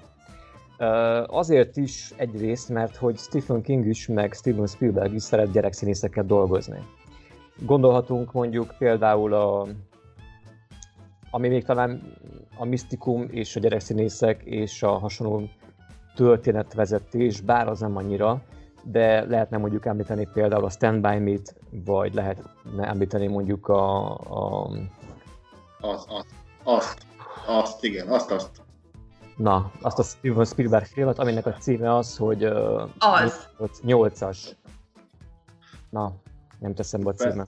Szuper nyolc. Super 8. Az, az, az, a Super Rated, De igen. az igen. nem, az nem Spielberg film, az egy Spielberg homás J.J. Ah, Abrams-től. igen, igen, igen, igen. De ugyanaz. Tehát Igen. logikus, hogy azt hitted, hogy Spielberg, teljesen Hát logikus. sematikus, sematikus. Nem véletlen. Ugyanaz a gyár, igen. ugyanaz a gyár. Tehát, hogy megvannak benne a gyerekszíné, tehát olyan, mint hogyha most elkezdém leszúrni ezt a sorozatot, igazából pedig nem, nagyon szeretem. Ö, az első évadot, amikor megnéztem annak idején, akkor azt mondtam, hogy hú, bakker. Tehát, hogy ilyen most nagyon jó, valami egyedül született, és ez ilyen még nem volt, meg, meg ilyet még nem láttam, de közben meg láthatunk hasonlókat pont ebből fakadóan, hogy voltak már hasonlók, de ez mégis annyiban, annyiban egyedi, meg annyira megvan a saját hangulata, meg annyira popkulturális elemeket ötvöz, meg felmutat, meg zenében, képregényekben, társasjátékokban, a gyerekszínészek rajongása mindenféle videójátékok iránt, meg a társasjátékok iránt, meg a képregények iránt. Cseréld velem az X-Men 103-ast, nem tudom mire, vagy kinyeri meg a 103-as x hogyha a biciklikkel eljutunk elsőként én ide, vagy te oda, vagy nem tudom mi. És akkor éppen gondolkodom, elkerestem aztán az X-Men 103-as amerikai számra, hogy hogy néz ki a borítója például. Lehet, hogy nem éppen a 103-as szám volt a tét a bicikli versenyben, de hogy megvannak benne azok az elemek, amik, amik az embert úgy nosztalgiára készítik egyrészt, és a másik ugye, hogy szerintem kevés olyan ember van, aki nem lett rajongója, vagy nem lett szerelmes valamennyire Millie Bobby Brownba. Tehát... Én, én például... Én se. Tudod, hány éves? Tényleg, Lóri, szerintem ezt nagyon gyorsan szét vissza. Jó, hát ezt most nem kell félretenni nyilvánvalóan. Tehát, hogy annyira, annyira magával ragadó uh, színészi játékot tud nyújtani, meg ránézel, és azt mondod, hogy hú, bakker, hát nagyon, nagyon magába ragadja az embert, és uh,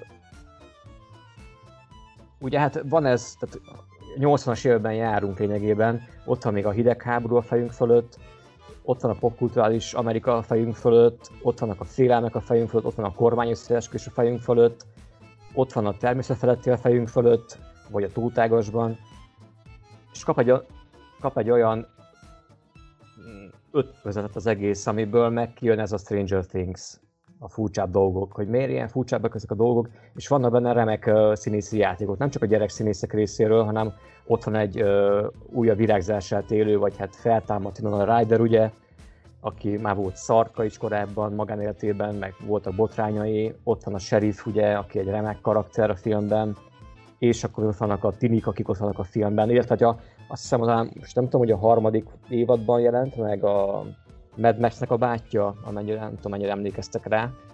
Hát másodikban. Az a, másodikban jelent meg. Hát az a csávó az autójával, meg a belépőjével, hát az maga volt a gyönyör. Tehát, hogy az annyira gyönyörű 80-as évek belépő volt, azzal a sírva, bajusszal, a zenével, hogy kilép az autójába, megérkezik az iskola elé a kis cowboy csizmájával a kocsiból.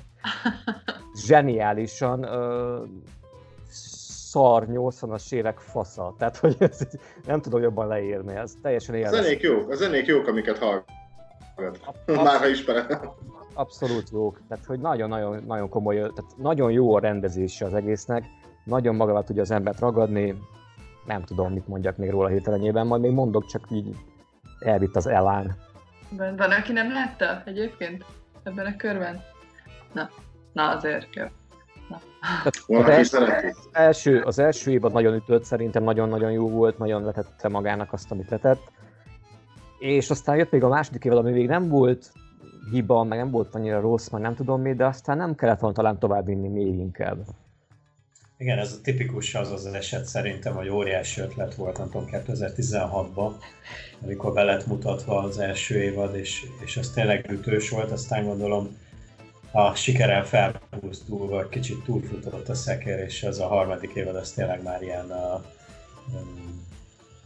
hát ilyen muszáj volt megcsinálni, és nem tudom, vagy igazából nem várom a negyedik évadot, és a harmadik évaddal is úgy voltam, hogy megnéztem, de most már így gondolkodom, hogy minek, meg nem is, nem is tudnám felidézni, hogy mi történt benne, tehát annyira, annyira elvesztette már a jellegét a harmadik évadra ez a sorozat, hogy szerintem a második évad után kellett volna húzni egy vonalat, és nem tudom, valami új koncepción dolgozni.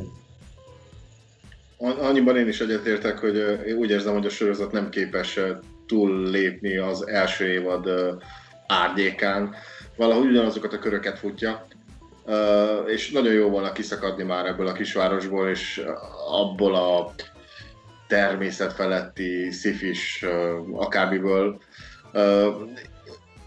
És itt most nem azt mondom, hogy másfajta konfliktusokra van szükség, hanem szinte ugyanaz történik mind a három évadban. Valami újítást én várnék. Mondom ezt úgy, hogy én teljesen elégedett vagyok a harmadik évaddal is. Hiányérzetem mégis van, amiatt, hogy szeretném, hogyha most már néznénk valami újat is. Nekem a harmadik évadot is elvitte az a, az a, az a jó leső szimpátia, amit a figurák, a szereplők iránt érzek, mert nagyon könnyű megszeretni őket már az első évadban, és aztán azokat is, akik még bejönnek a következőbe. A harmadik évadra pedig látni, hogy hogyan lettek a 11-12 éves gyerek, gyerekszínészekből nagy kamaszok már mindjárt felnőttek. 13 évesek. Hát igen, kéve például az egyik szereplőt, nem árulom el, hogy kit, nézzük majd meg, hogy aki esetleg hallgatja az adást és még nem látta a sorozatot, rájön-e, hogy melyik az a gyerekszínész szereplő, aki már az első évad idején is 16 volt talán, és már a 20-as éveiben jár igazából. Nem, nem látszik rajta, sőt talán rajta látszik a legkevésbé, hogy ilyen 4-5 évvel idősebb, mint a többiek. A lényeg az, hogy én elégedett voltam a harmadik évaddal is, az első kettővel talán egy picit jobban, de a harmadik évadban érett meg szerintem az összes figura, és uh, itt, itt lettek a, a, a motivációk uh, teljesen világosak, és a, és a, és a kamaszkori uh, kihívások uh, pedig uh, nekem, nekem tetszik, hogy ez, ezzel játszik a film. Amúgy ez egy iszonyatosan pofátlan nosztalgia vonat ez az egész. Nem hiszem el, hogy ezt mondtad. A számból vetted ki azt, hogy most akartam nem, én beszélek, én. Hát én nem hiszem el, hogy képes voltál ezt el... Ez, azt akartam mondani, hogy pofátlan nosztalgia vonat. Kész, elválok, kész. Kész. Ja. Szerintem nem én az első ember, akinek ez így eszébe jut, sőt, szerintem... De ilyen együtt éltek, nem? Tehát, hogy... Igen, nincs ez. Ez, ez van. Jó. Hát, sajnálom, talán, nem tudom. Már maga, már maga a, a, a főcím alatt használt zene is egyszerűen pofátlan, hogy valaki ilyesmit csinál 2016-ban. És a főcím maga És a főcímnek a, a, a, betű, a betű stílusa. Stephen King pontosan. regénynek a borítója gyakorlatilag. A, a betűtípus az egy az egyben a, a maga a Stephen King neve. Igen. Sőt, még a, hát szóval rettenetes, hogy, hogy meddig lehet elmenni ha valaki Spielberg és Stephen King rajongó, meg ha túl sokszor látta az Alien például, akkor, akkor egy ilyet fog csinálni, és uh, ahelyett, hogy mindenki köpködné, az egész világ leborul a lába elé. Tehát ez, ez így körülbelül hihetetlen, ez is jelzi azt, hogy ez egy igencsak minőségi um, rablás, talán minőségi gyerekkor kihasználás, mert igazából az összes néző, aki bármilyen nosztalgiával viseltetik a 80-as évek popkultúrája iránt, és esetleg szereti az ilyen menőbb, kicsit félelmetes dolgokat, az meg fogja találni ebben a filmben a számítását és az elvárásait. Nem tudom, hogy merre tart a sorozat. Nagyon remélem, hogy a negyedik évadra húz valami újat, de nem tudom, hogy tudjátok-e, eléggé fenyegetve van a forgatás pont a koronavírus miatt, ugyanis ezek a gyerekek, ezek tényleg nem gyerekek már, és a, mostanra a változások a, a, a, a megjelenésükben már annyira, annyira határozott, hogy egyszerűen rettenetesen kéne sietni, hogy befejezzék, és ne az legyen, hogy az első részben még kinéznek valahogy, de a harmadik részben pedig... Már, már, már mutaltok már. Pontosan. Szóval... Igen. Már ilyen szakállatnak jönnek a képben. Érhangja.ro per rádió.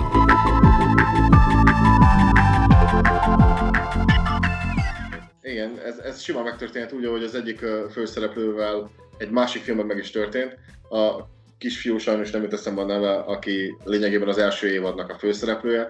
Ő ugye szerepelt a, az azban is. Milyen meglepő, hogy mondta egy Stephen King film.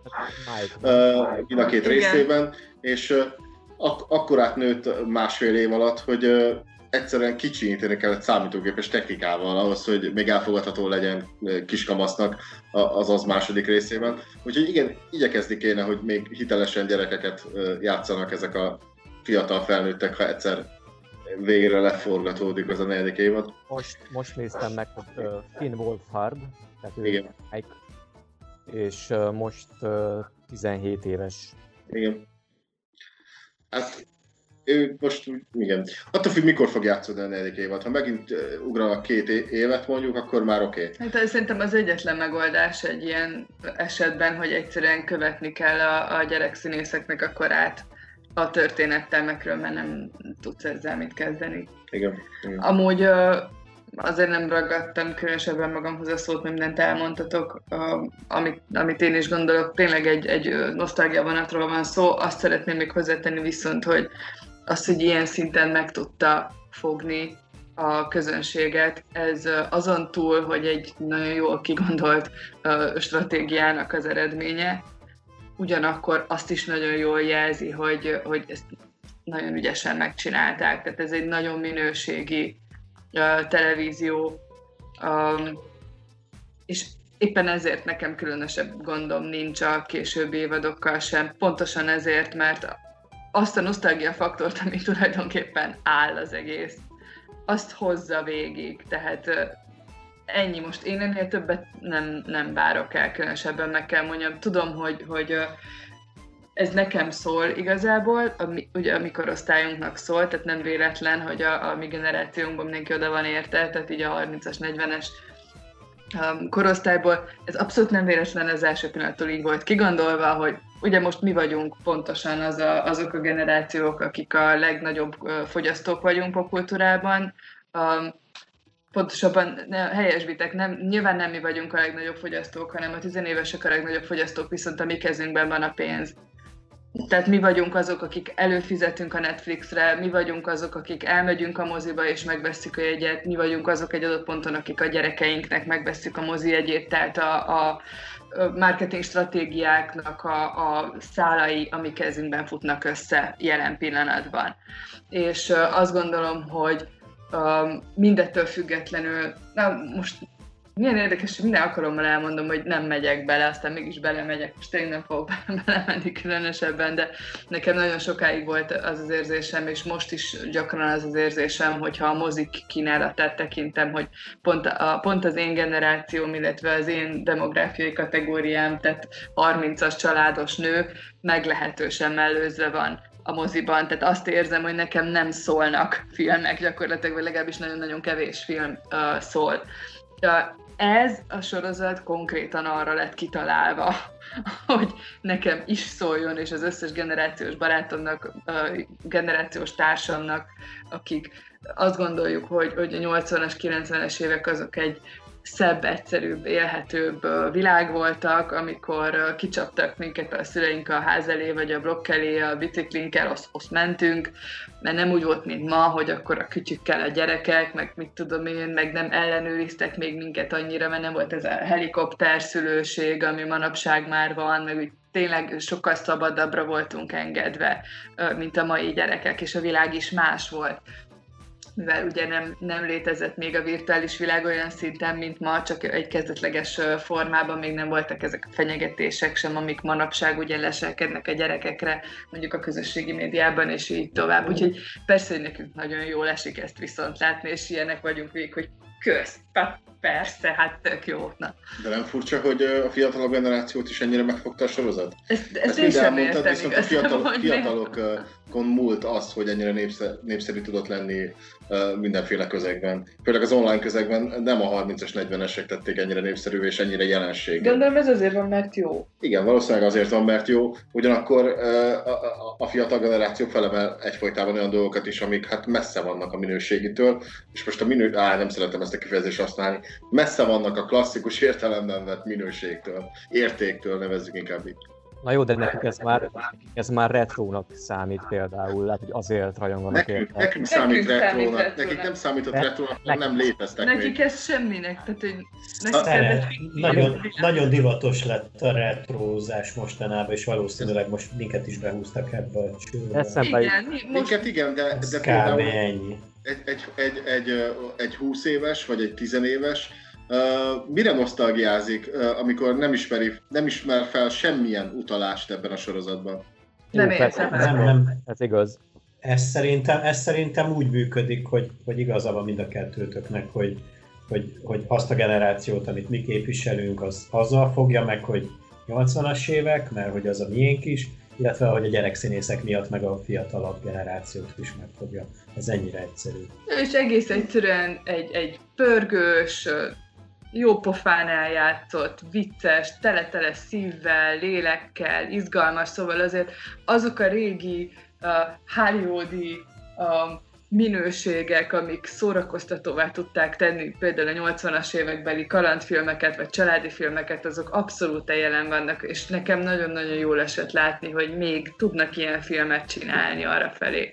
Na, nagyon, nagyon furcsa, hogy működik ez a sorozat. Elnézést, megint elmondom. Tehát, hogy leülsz valamit nézni, és hogyha eléggé jártas vagy a, a, a 80-as években, akkor ülsz és mondod, hogy ez most, ez most Alien, ez most ragyogás, ez most IT, e ez most szörnyecskék. Itt tud, tényleg tudod sorolni, és tényleg ezekből van összegyúrva, és mégis működik azt jelenti, hogy valamit tényleg eltaláltak, az arányokat nagyon-nagyon jól sikerült De mikor, mikor te felismered ezeket a dolgokat, akkor minden alkalommal, amikor felismered, akkor az agyadban meggyullad egy kis ping, ping, ping, és kapod a kis, kis endorfin visszajelzéseket, mert megvan az élményed, hogy ó, ez az, ezt felismertem, ez az enyém, ez nekem szól, mint amikor ott vagy a, mit tudom én, kocsmában, vagy most már retro diszkóban, és akkor megszólal egy dal, és ez, á, ez az én számom, mert, mert ezt te megélted, és te azzal akkor olyan viszonytál voltál, és na, szóval ez is mind ki van számítva, csak ezt akartam, de ettől függetlenül ragyogóan, brilliánsan működik.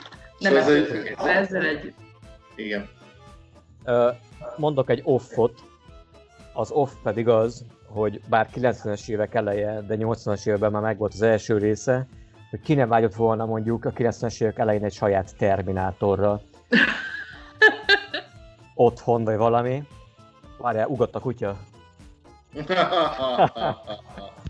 Na jó, tehát, hogy, de tényleg, amikor, jó, és azért mondom, hogy off, tehát, hogy amikor a Terminator 2-t láttam gyerekkoromban, mert, mert voltam annyira agyi képességekkel megállva, hogy felfogjam a filmet, Na, a másik az persze, hogy, tehát, hogy én nem 80-as éveket például mi nagyon kicsiként éltem meg, tehát voltam, voltam 5-6 éves, 80-as évek végén, nyilván nem tudtam még azt ö, nagyjából belülni, hogy mi működik a világban. Persze. De benne voltam már abban a világban, és aztán később pedig ö, olvastam róla, láttam filmeket abból a korszakból, hallgattam zenéket abból a korszakból. Sőt, bevallom őszintén, hogy mai napig ö, nagyon szeretem hallgatni a 80-as évek zenéjét. Sőt, mostanában inkább 80-as évek zenét hallgatok, legyen az szintivétől kezdve, akkor is slágerek, vagy nem tudom még. Nem tudom miért, de így van valahogy. De saját termet azért jól jönne. Én Robot Zsarúra vágytam, ha már itt tartunk. Mit érsz egy olyan Terminátorral, aki nem látszik a Terminátor? A Robot Zsarú nem a árul zsákba macskát, megjelenik, mindenki tudja, hogy jobb a szalat. Mehetek vele sétálni. Ráadásul Zsarú. Tehát, na. Én El... így elvihetem sétálni karantén idején a Terminátoromat, tudod. Igen.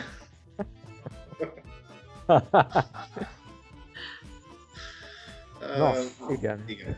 No, hát ennyi volt a mai adás, és a kötelező infokat természetesen majd a, a, a, az igazi munkatársak fogják elmondani, nem, nem ez a szedetvedett műsorvezető. Mondom ezt, nem, nem mondom többes számban, mert csak én voltam szedetvedett a ma este folyamán, már el lehet árulni, hogy este van. Beesteledett, 7 órát próbálkoztunk, hogy sikerüljön felvenni ezt az adást. A negyedik próbálkozáson vagyunk túl. Megpróbáltuk egyben felvenni, de nem, nem lehetséges. Elárom, hogy ennek nem én vagyok az oka, hanem a, a szomszédok rajongás mások részéről. Én, én, én annyit tudok mondani, hogy Hát egy élmény volt.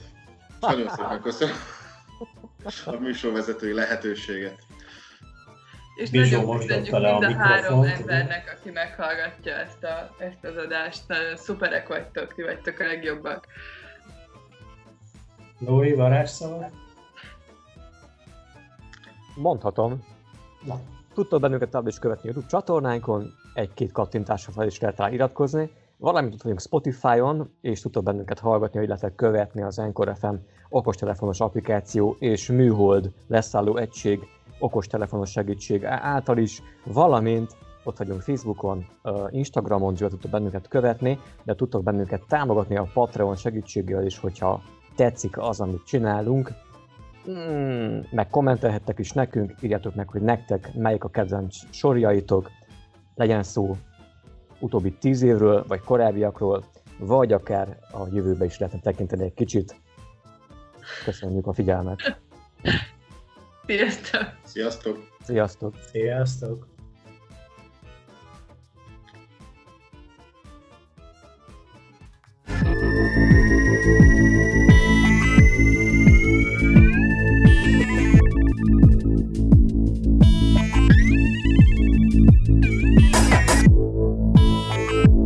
Ez a Rádió Ér értágító című podcastje.